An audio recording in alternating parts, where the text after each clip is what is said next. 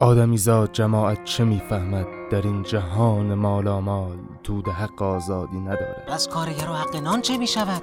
آزادی علم، اندیشه، زیست در عقل جمعی دست بردار مخنس آدمیزاد یا برای سکس است یا برای فکر عوام را رها کنید تا بلولند و بزایند و بمیرند. همچو سگ زوزه کشند اعتراض و پای کوبند در جهل مرکب بمیرند. همچو سگ سی سال زن شوریده کارمند دو بچه و لاک های هفت روز مانده ورپریده را چه به دیالکتیک هگلی و برساخت اجتماعی مگر نه اینکه نفسم بالا نمی آید در این جهان مالامال تود حق آزادی ندارد. فقان کین روز پیان شوخ شیرین کار شهرآشوب چنان بلولند و بزایند و بمیرند.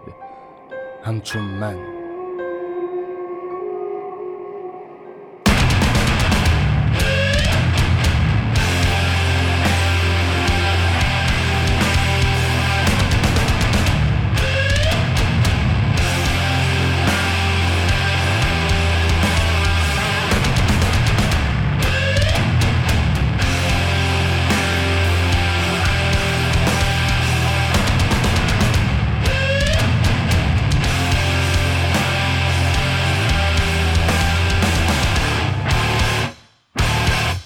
استقلال یا پیروزی؟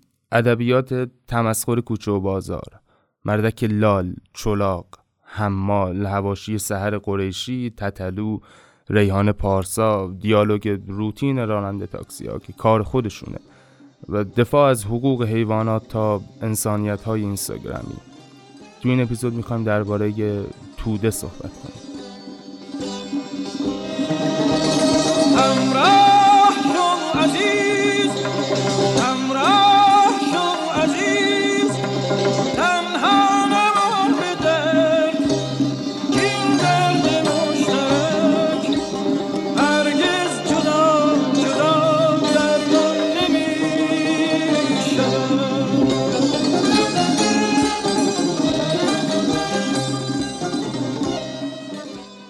اوکی بچه سلام مخلص. امیدوارم که سالم و سلامت باشید و اوضاعتون بر وفق مراد باشه که البته خیلی ممکن نیست تو این شرایطی که یه هممون سختی های اقتصادی اجتماعی سیاسی فرهنگی آموزشی و تلمباری از انباشتی از در واقع اذیت ها و آزارها روی ما شده. دمتون گرم که اومدید پادکست گوش می‌دید و یه کاری فراتر از زیست قشری که تولید مثل و نان و اینها باشه دارید انجام می‌دید و دمتون گرم و دم شما باز هم گرم که دارید من رو گوش می‌دید. خب قبل اینکه بریم سراغ مبحث اصلی و این دیالوگ رو احتمالا همتون می‌دونید که قبل اینکه بریم سراغ داستان اصلی یه سری ریزنکاتی وجود داره دیگه, دیگه در روال هر اپیزود اتفاق میفته و اون اتفاق در این اپیزود آشنایی من با مجموعه رسانه‌ای هامونیانه و یه سری بچه های خیلی با عشق که دور هم کار می‌کنیم و زحمت ضبط این اپیزود رو برای من دارم می‌کشن فلحال که دارم صحبت می‌کنم. اوکی و توی description هم بچه ها می‌ذارم. page شون رو اگر خواستید کاری ضبط کنید اگر خواستید چه می‌دونم حتی تصویری بگیرید.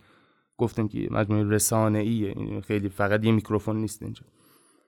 و می‌تونید پیگیر بشید از بچه ها اوکی. حالا دیگه واقعا بریم سراغ داستان اصلی. آقا صحبت اینجا ما وقتی صحبت توده می‌کنیم صحبت چی می‌کنیم دقیقا؟ اوکی صحبت کی می‌کنیم؟ یا حتی حتی چی به نظرم بهتره؟ می‌دونیم ما صحبت یک شخص نداریم. ما داریم راجع به چی صحبت می‌کنیم؟ توده چیست؟ تعریفی که من خودم از توده به نظرم مناسبه. توده به نظرم یک جمعیتی هن که حماقتشون بیشتر از خرد ورزشونه و تا زمان این حماقت پیش میره که به ایجاد یک الگو می‌رسه. ما هممون توی زندگی یه سری جاها یه حماقت هایی می‌کنیم. من اتفاقا به یکی مثلا به این سری از بچه‌ها می‌گفتم آقا این کارت احمقانه است طرف ناراحت میشه. میگم نه ببین مثلا اینطوری نگاه نمی‌کنم به داستان. تو یه بخشهایی رو داری حماقت می‌کنی یه بخشهایی رو خرد ورزی می‌کنی. من هم همینم همه همینن. و اصلا مگر نه این است که خرد ورزیدن در چارچوب حماقت کردن که قرار معنا بده مثلا جهان جهانی که یه تعبیر خیلی باحالی هست. بچه اینجا مرتضی هم الان کنار من نشسته. من یه حس دیالوگ دارم خیلی جالب. یه تعبیری داریم که مثلا میگن فرشته ها امکان رشد ندارن. چرا؟ به این خاطر که در یک جهانی که در, در اون جهان نقص و گناه تعریف نشده. چه رشدی بکنه؟ چه آزمون و خطایی کنه که به یک مرحله دیگه برسه؟ خب نداره چیزی نداره. و اینم هم همینه به حماقت بچه به عنوان یک چیز زننده نگاه نکنید. ما ممکنه حماقت بورزیم در خیلی از جاها خرد بورزیم در خیلی از جاها و این combination ه که قشنگه. اوکی این تا اینجا. حالا کجاست که حماقت توده می‌سازه؟ اونجایی که این حماقت داره الگوی زندگی می‌سازه. اوکی یعنی شما با یک حماقت در یک موقعیت خاص یا اصلا ده حماقت در ده موقعیت خاص که احمق نمیشی توده نمیشی. ولی اگر روتین زندگیت بر مبنای این حماقت بره جلو که الان جلوتر میگم این حماقت چیه و هذا اول الکلام بر مبنای این حماقت بره جلو اون وقتی که می‌تونیم خیلی صریح راحت من حداقل خیلی راحتم که بهتون بگم توده. اگر این روند زندگی رو در پیش می‌گیرید یا اصلا کسی رو می‌شناسید که به این فرم باشه. و حالا حماقت چیه؟ آقا این دیگه اصل داستانه.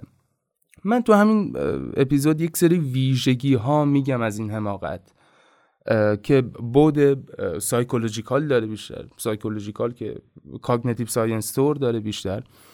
و یه مثالم براتون می‌زنم. یه آقایی هست به نام بذار اسمش یادم بیاد. آقای چیپولا.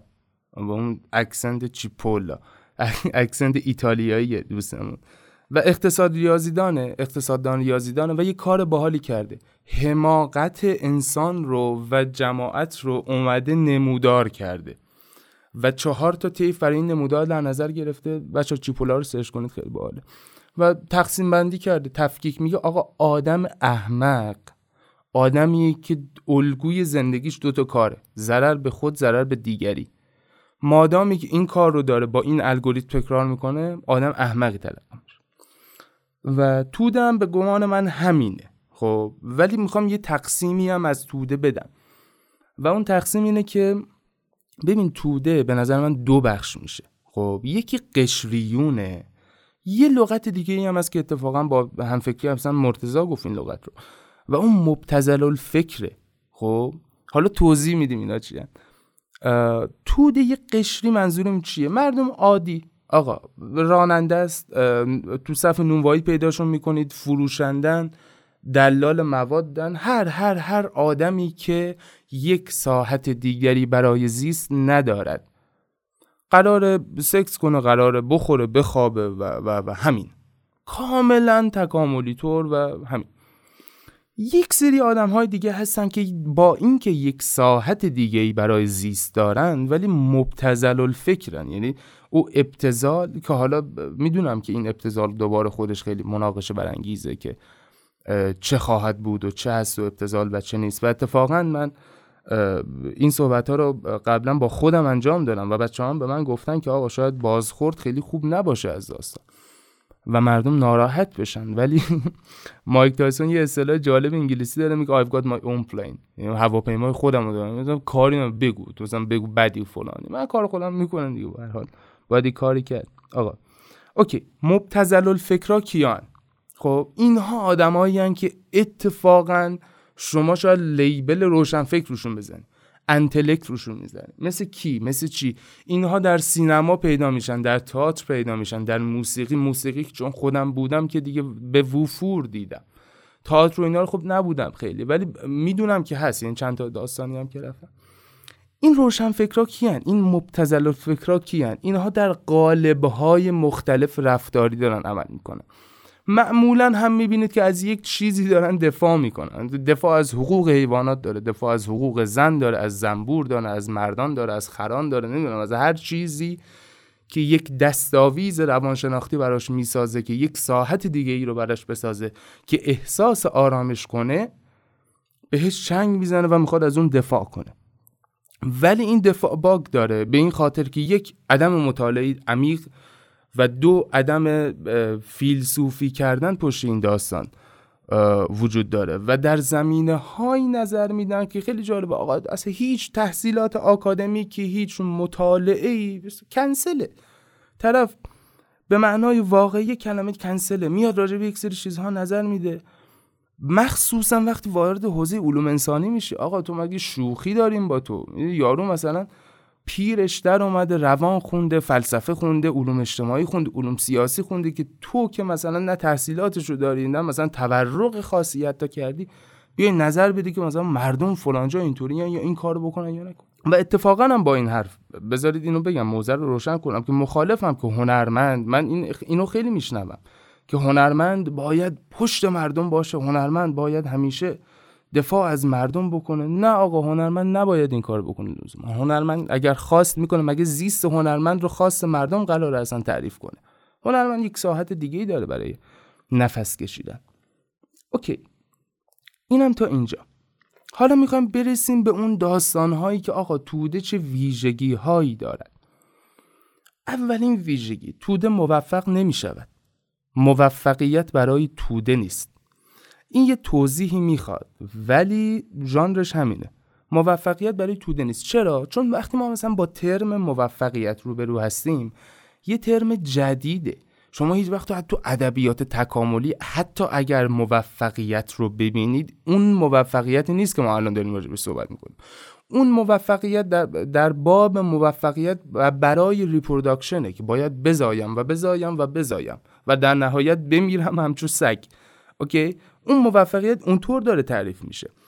ولی موفقیتی که ما امروز میگیم این concept جدیده آقا.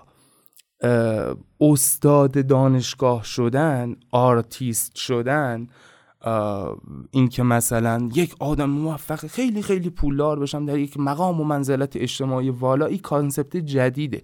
و این concept جدید یک bug ی داره که اتفاقا به نظر من نکتهش همینه. و اون اینه که انرژی می‌بره زیاد.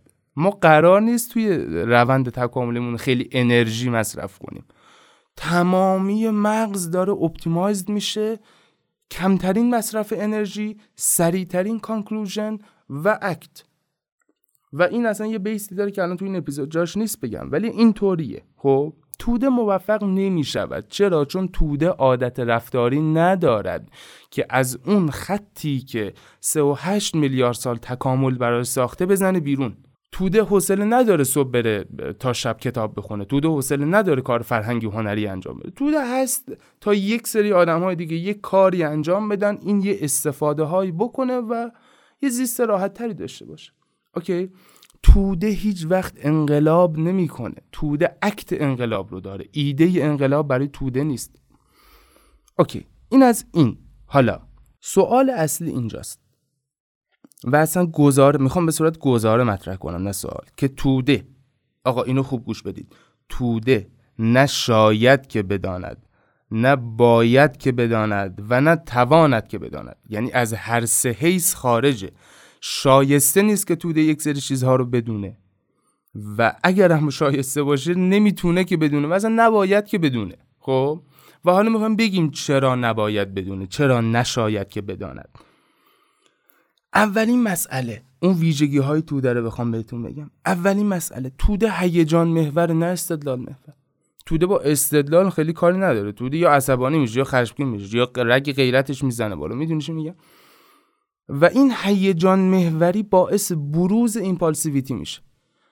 تکانشگری. ببینید بچه تکانشگری تو ذهن بچه های روانشناسی بیشتر با پرخاشگری میاد جلو.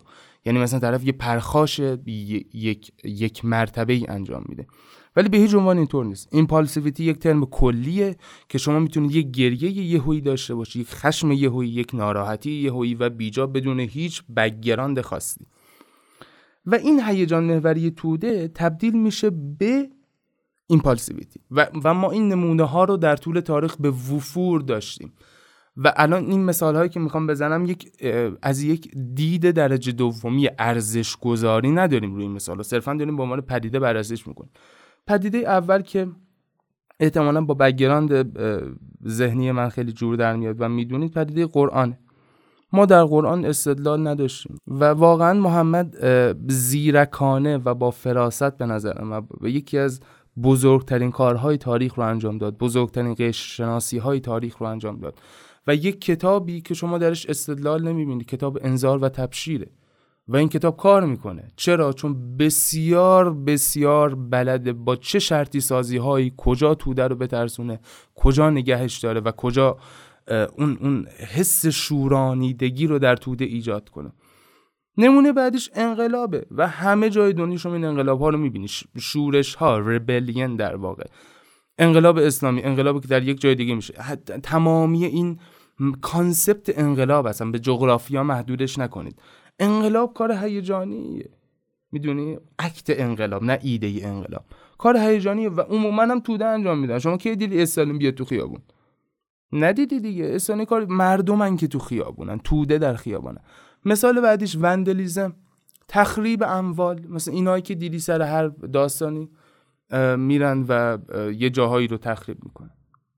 مثال بعدی اینو توی چه خودمون داشتیم مصدق. صبح یه فازی بود مردم یه شب یه فازی بود.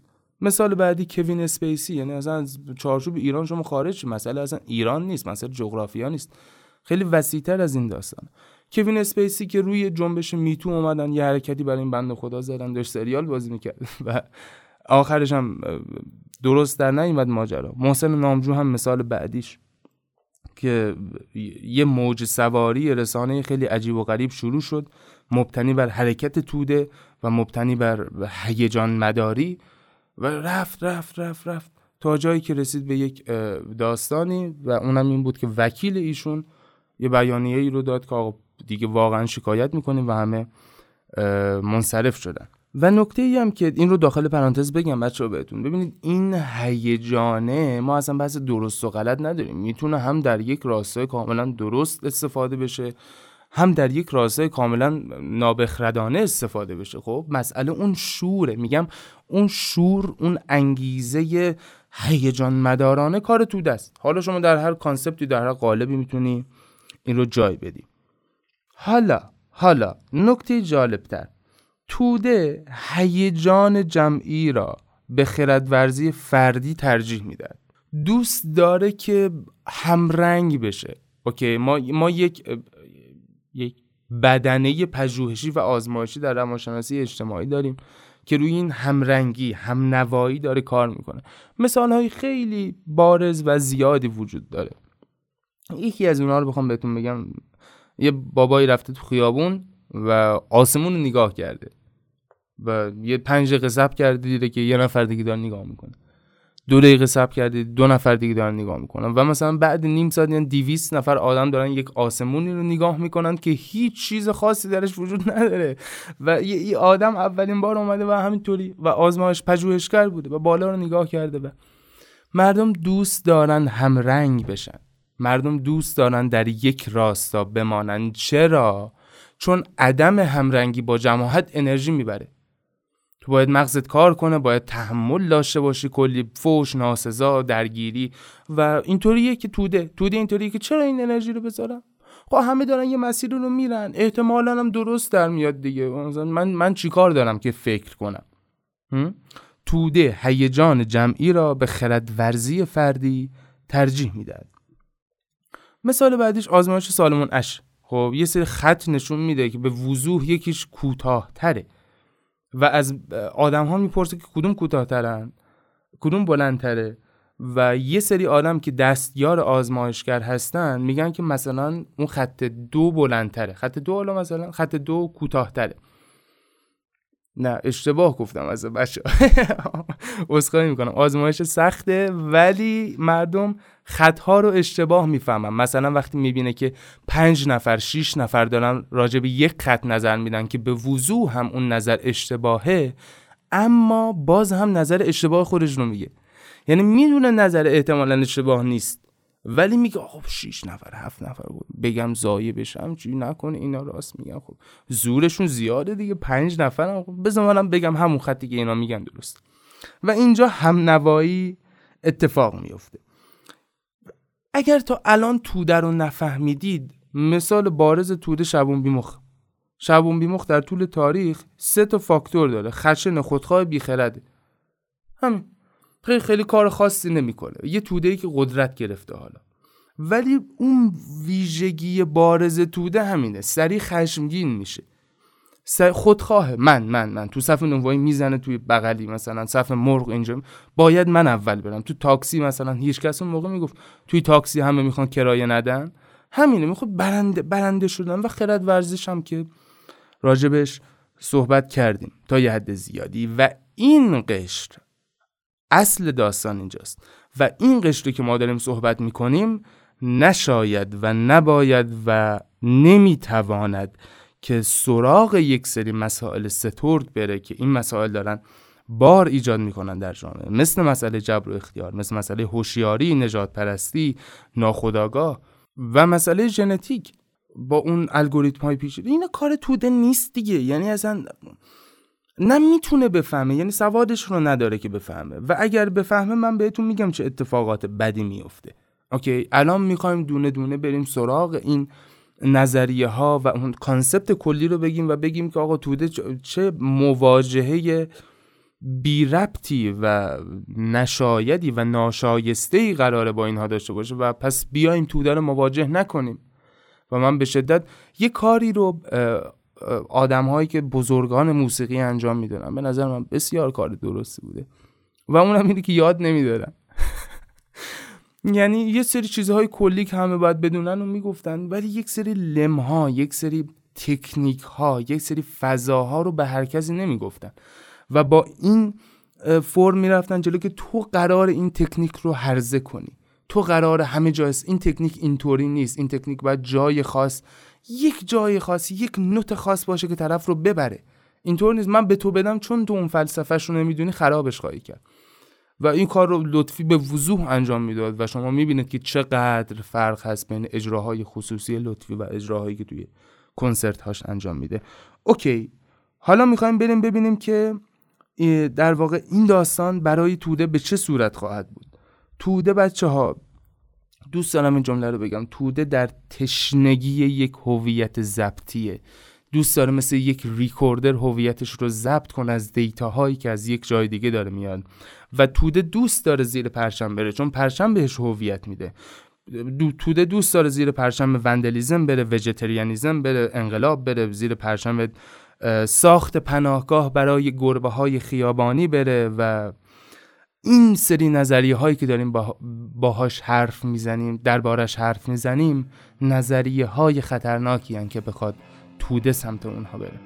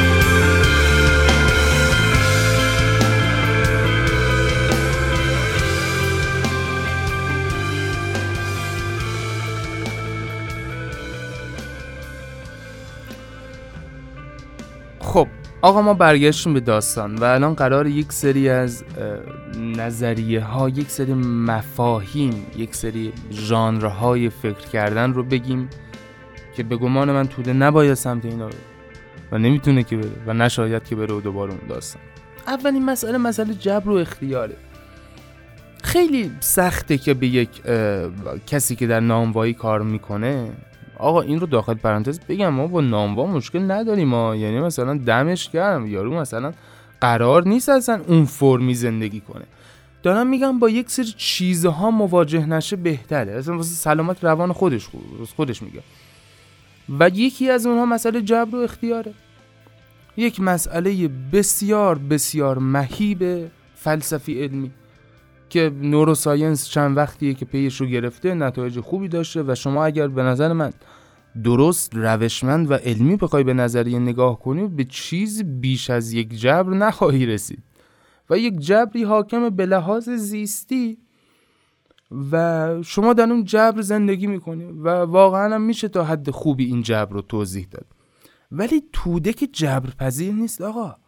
توده که نمی‌تونه کجفهمی خواهد داشت کج کنش خواهد داشت رفتار نامناسب خواهد داشت وقتی این رو بفهمه. خب؟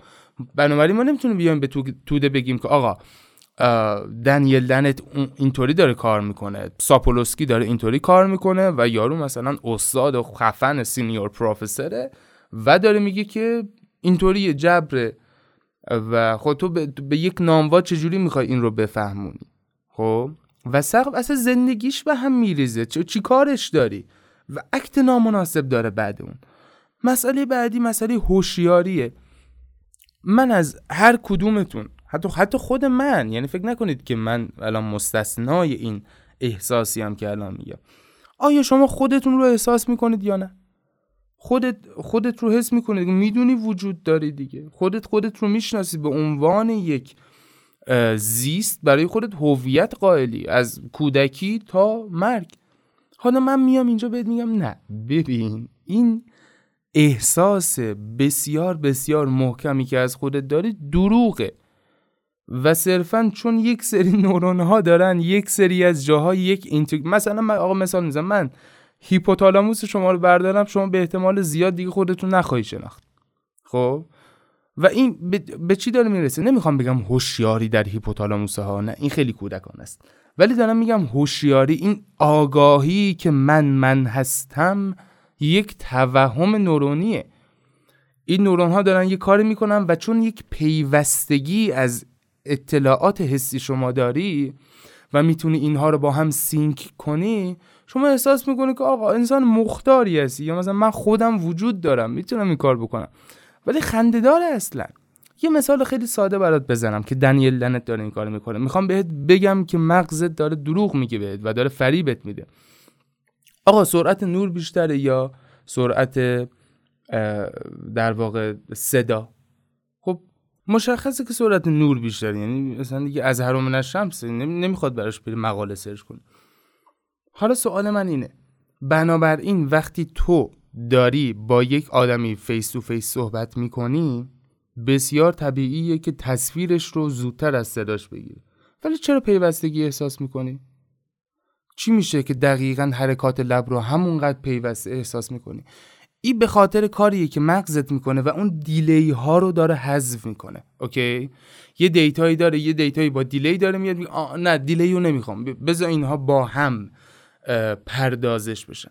و اینجایی که شما یک احساس پیوستاری داری ولی حالا شما انسان رو از این احساس پیوستاری که نورون ها دارن می‌سازن یه لحظه خالی کن. صدا یه چیزه تصویر یه چیزه خورشید یه چیزه ما تو سرتو برمیگردونی. اصلا به هم میریزه مسئله. خب؟ ولی این هوشیاری این احساس من بودن رو نورونت داره می‌سازه. آقا با کجا داری فرار می‌کنی؟ اوکی؟ یک integration نورونیه. خب تو اینو نمی‌تونی به خلق بگی. به خلق به خلق الله نمی‌تونی بگی که تو هوشیار نیستی. این هوشیاری صرفا یک چه می‌دونم یه, بازی نورونی است و اینا. بابا خب میپاشه طرف دیگه مریضی مگه؟ نه اینا رو نه اصلا خودش هم نباید بخونه. چی کار داره مثلا John Searle بخونه neuroscience بخونه؟ اینستاگرام بچرخ دیگه. انسانیت های اینستاگرامی همونا خوبه. تا حد زیادی کار پیش می‌بره. و پژوهش های روانشناسی تکاملی. می‌دونی؟ اون دیگه واقعا عجیب مسئله. مثال می‌زنم برات. ما تبیین تکاملی داریم برای مسئله سکسیزم. چیزی که ما می‌بینیم الان فمینیستان خودشونو دارن پاره و پاره می‌کنن که نه فلان از آقا پژوهش داریم دیگه. شما از بزرگان این داستان هستن آقای باس پژوهش انجام داده دیوید باس که دیگه همه تو روانشناسی تکاملی میشناسنش. سال 2000 پژوهش انجام داده تا مبانی شناختی تکاملی سکسیزم رو بکشه بیرون. انسان ها چرا سکسیستن؟ و اصلا چرا ما باید تلاش کنیم که این خیلی سوال مهمیه. ما چرا باید تلاش کنیم که سکسیست نباشیم؟ چرا باید جنبش تشکیل بدیم که ما هیچ وقت برای آب خوردن یا آب نخوردن که تلاش می‌کنیم؟ دغدغه هم نیست. خب؟ چه شده است که یک مکانیزمی رو می‌خواهیم یک جور دیگه انجام بدیم؟ اومده پژوهش انجام داره دوستمون. و دیده که خب؟ من این مثال واسه بچه ها می‌زنم. بذار مثال بگم براتون. از خیلی ها شنیدم که آقایون بیوفان آقایون رها می‌کنن خانم ها رو. این کلیشه بیوفایی آقایون کلیشه هرز پریدن آقایون. من با یکی از بچه ها صحبت می‌کردم گفتم آقا خیلی ساده است. من تا 90 سالگی می‌تونم اسپرم تولید کنم و تو 35 سالگی تمام میشی.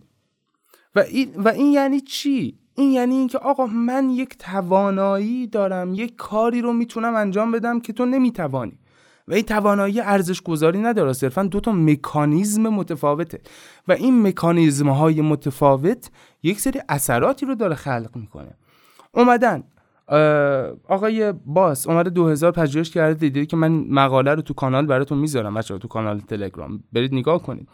دیده خانوم ها بیوفایی آقاها رو آقایون رو بیش برآورد می‌کنن. و آقاها تمایل جنسی خانوم ها رو بیش برآورد می‌کنن. یعنی چی؟ یعنی خانومه اینطوریه که نکنه حامله بشم ولم کنه. این ول کنه من بیچارم نه ما بچه دارم بار اجتماعی از فلان از من به دهنم سرویسه. این ولم نکنه. برای همین ما توی cognitive science داریم میگیم که آقا آستانه طرف پایین اومده خطر رو دیگه زود احساس می‌کنه. و اینها چون این background رو دارن که در طول تکامل یک سری نرهایی بودن که اومدن کارشون رو کردن و رفتن میترسه به لحاظ شناختی. و تمایل داره که بیش برآورد کنه. آقا این ولم نکنه. اونور مردها رو داریم. مرد کارش چیه؟ مرد یا نر در واقع کارش اینه که اون فعل جنسیش رو انجام بده تا می‌تونه تا ماکسیموم 90 سالگی و مرگ می‌تونه اسپرم تولید کنه و بعد بمیره. خب؟ مردها برای اینکه این ایدهشون درستتر در بیاد دوست دارن تمایل جنسی خانم ها رو بیش برآورد کنن. یعنی اینطوری که این این مثالا رو خیلی خودمون دیدیم مثلا خانم پاشو گذاشته حاجی داره نخ میده. ای چه لباسی پوشیده؟ اونجاش معلومه داره نخ میده داره فلان کار. این من اتفاقا یه رفیقی داشتم این توهم نخ دادن داشت. واقعا اون تو خیابون راه می‌رفتیم خدا نکنه یک خانوم یک نیمچه نگاهی با زاویه حتی 25 درجه به این می‌کرد. دهن ما سرویس بود که آقا این می‌خواد نخ بده بریم دنبالش بریم فلان کار کنیم. نه آقا نمی‌خواد نخ بده یه نگاه کرده فقط. ولی این داره بیش برآورد می‌کنه دیگه. اوکی. یا اصلا پژوهش های eye tracking آقا اولین جایی که آقا وقتی یه خانوم رو می‌بینه eye tracking بچه ها یک سری دستگاه هایی که می‌ذارن رو چه شما بهش میگن fixation fixation ها یعنی اون تثبیت ها اون جاهایی که شما اول نگاه می‌کنی و خیره میشی رو برمیداره. میگه آقا اینجا هست. توی neuromarketing خیلی کاربرد داره. معمولا توی سایت ها می‌خوام pop up کنن این حرفا. ولی اومدن یه سری تصاویر خانوم با آقا نشون دادن. و آی ترکینگ هم گذاشتن. آقا مرتضی به نظرت به کجا نگاه می‌کنن؟ آفرین. باسن و سینه. آقا باسن و سینه من اینو من اینو شنیدم واقعا انان از کف برون دادم. یعنی چی؟ و اول اون دو تا جا. چرا؟ چون سینه بزرگتر نشانگر شیردهی راحتتر. و باسن که میگم اون اون قوس کمر اون کمر باریکی که میگید یهو از باریک بودن خارج میشه. اون نقطه خاص بیانگر با زاییدن راحت تره. و این به لحاظ تکاملی کد شده. آقا بگرد دنبال اینها. اوکیه؟ این اوکیه. حالا اخلاقت خیلی خوبه. خیلی دختر باهوشی هستی راستشو بگم. مثلا از فلسفه ای که برای زندگی داری خوشم میاد. اکته. ولی خودش نمی‌دونه که اکته. و قرار نیست بدونه که اکت نکته همینجاست تو نمی‌تونی به توده بگی که قرار نیست این کار رو انجام بدی و اینها همش کدهایی که تو داری برای خودت می‌زنی. اوکی. پس این مسئله تا اینجا. و آها اینم بگم آقا اصلا اگه بدونه خراب میشه بازی. یعنی اینکه مثلا بذار این مثالم براتون بزنم. اینو نمی‌دونم مثلا گفتم یا ما رفته بودیم کافه. خب؟ و من این کار رو بعضی وقتا انجام دادم. خدا از سر تقصیرات من بگذره. مثلا به طرف می‌گفتم که آقا صادقانه. خب سوای از بر هر برساختی می‌گفتم که شما مثلا اندام زیبایی داری.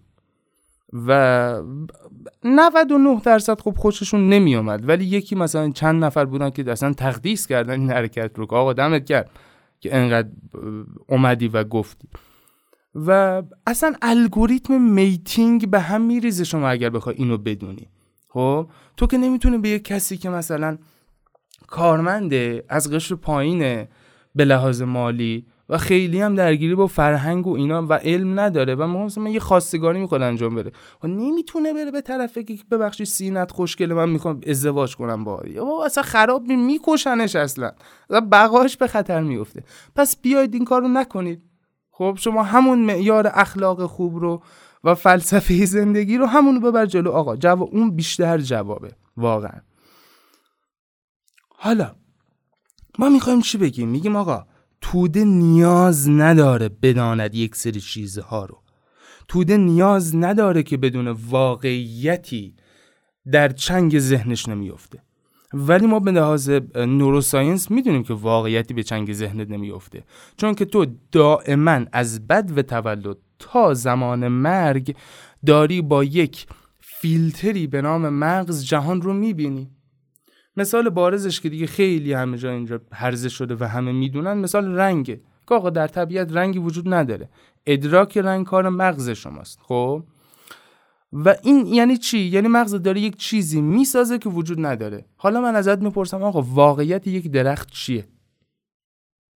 چی می‌خوای بگی؟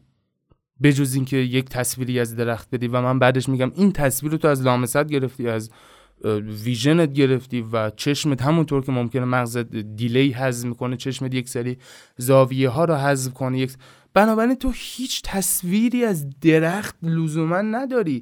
درخت فقط به عنوان یک محرک می‌تونه بیرون وجود داشته باشه. ولی آیا شکل درخت اون در جهان واقع نمی‌دانم؟ آیا شکل زن اون در جهان واقع نمی‌دانم. آیا می‌توانم که بدانم؟ خیر. مگه اینکه مثلا یه الگوریتم دیگه ای واسه داستان تعریف کنی که باز اونم الگوریتمه. یعنی تو صرفا از یه الگوریتم مغزی رفتی روی الگوریتم دیگه. تفاوت همینه. و چجوری می‌خوای جهان واقع رو بفهمی؟ و تو که نمی‌تونی توده بگی که آقا تو نمی‌فهمی که واقعیت وجود داره میگی آقا این واقعیه دیگه. خودکاری که اینجا می‌بینم واقعیه. سیگارم واقعیه. دوست دخترم واقعیه. نونی که می‌خورم واقعی. خب تو, تو نمی‌تونی بهش آقا این نونه وجود نداره یا به این فرم وجود نداره. و جالبه. و اگه اینو بهش بگی من این کارو کردم. جوابشون می‌دونین چیه؟ در اکثر مواقع. خب باشه وجود نداشته باشه. من که نونو می‌خورم سیر میشم. می‌خوام سیر بشم می‌خورم. خب وقتی این سطح دغدغه است تو اصلا نباید مواجه بشی با مسئله.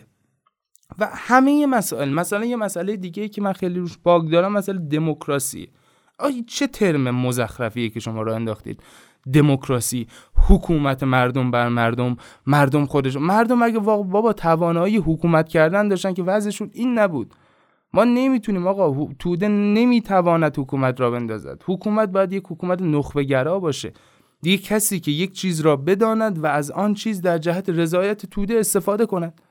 توده رو چه به حکومت توده رو چه به نظریه سیاسی خواهد نمی‌دونه قرار نیست بدونه آقا اذیت نکنید این رو. این بندگان خدا رو اذیت نکنید.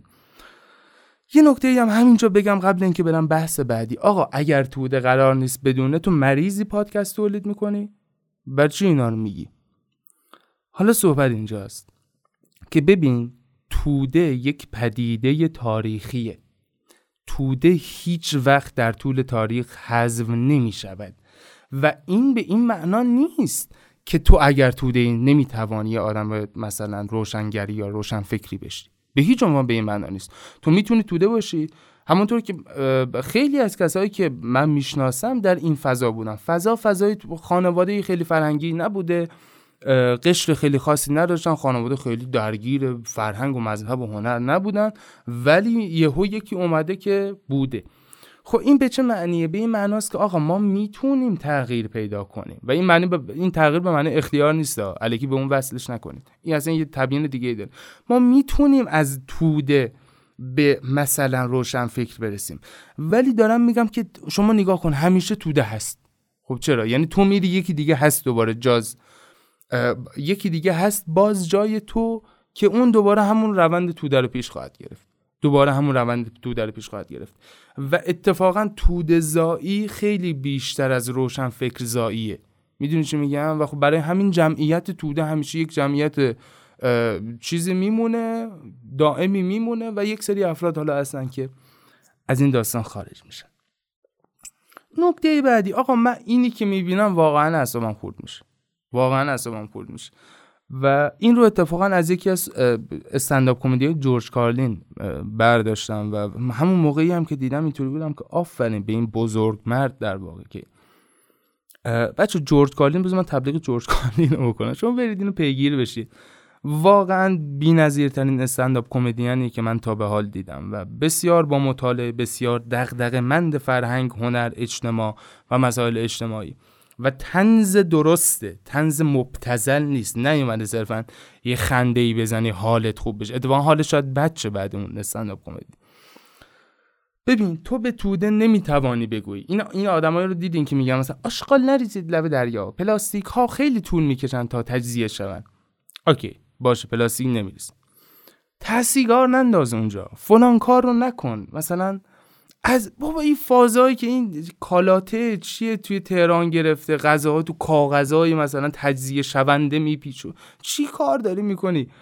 من الان بهت میگم آقا 440 میلیون سال پیش 85 فاکینگ درصد گونه های جانوری نابود شدن.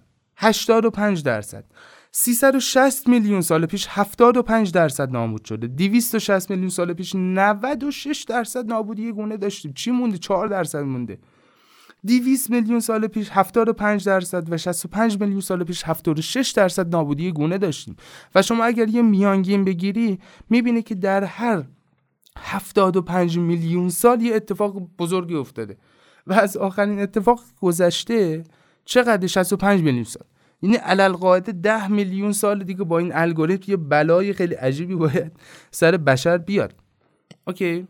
و حالا تو نگران چی؟ نگران اینه که پلاستیک تجزیه نمیشه که مثلا شوخی داری می‌کنی با من. دارم میگم 96 درصد گونه های این جهان نابود شده. و حالا شما دنبال چه میگردی؟ دنبال پلاستیکی واقعا؟ و یه بحث دیگه هم از من اتفاقا از همین جورج کالین عزیز شنیدم با مرتضی هم یه بار صحبتش کردیم. و اونم اینه که آقا آیا من مثلا به یک حامی حقوق حیوانات بگم در جنگل یک شیر یا یک پلنگ یک آهو رو خورده ناراحت میشه؟ دغدغه است براش؟ نه. چرا؟ چون اتفاق همیشه داره میفته. و ما که نکردیم که پلنگه کرده و روند طبیعته. خب این چه مفهوم زمینی ای رو میرسونه؟ پس ما با مرگ یک گونه ناراحت نمیشیم. ما دغدغمون مردن یک جاندار نیست. ما من دغدغمون اینه که یک جهان تلطیف شده تری برای خودمون بسازیم که یک زیست راحت تر یعنی دوباره مسئله خودخواهی بشره. اینجاست که میگم اونا اونها هم اون مبتزل الفکرها هم توده اند. چون در نهایت بشکافیش به این می‌رسه من دوست دارم خوب زندگی کنم. آره.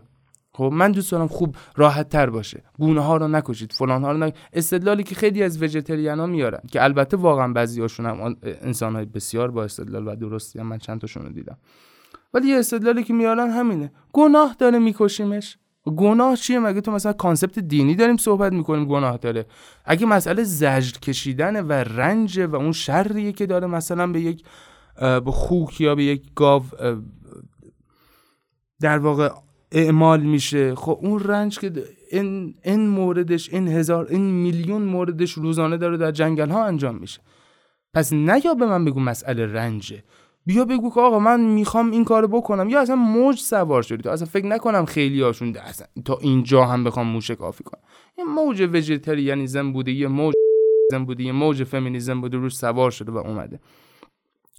و نکته آخر که آخرای داستانه بچه ولی دوست دارم این داستان راجع به همجنسگرایی هم بگم و راجع اینم صحبت کنم. یه کوچولو. با اینکه می‌دونم احتمالا زاویه خواهید داشت. ولی ولی و ولی ما دیتای سالیدی راجع به همجنسگرایی و تبیینش نداریم. آقا گول چرا می‌زنید خودتون رو؟ یارو تو من و تو میاد مستند می‌سازه یا مثلا اونجا مثلا گیجین ما پیدا کردیم. نه مگه ژنتیک مسئله یک ژنه؟ مثلا مسخره می‌کنی منو مگه؟ یعنی چی که ژنی پیدا کردیم؟ گیجین چه می‌دونم فلان جین ژن چاقی. نه آقا مسئله ژنتیک اصلا این فرمی نیست. بسیار بسیار وریشن میاد. و ژن هم جنسگرایی نداریم ما که. این مسخره بازی ها چیه؟ و ما اصلا دیتا نداریم راجع به همجنسگرایی خیلی زیاد. و هنوز شما بر APA باز کن. بزن هموسکشوالیتی یه اسلش بزن بزن APA بزرگ. انجمن روانشناسی آمریکا.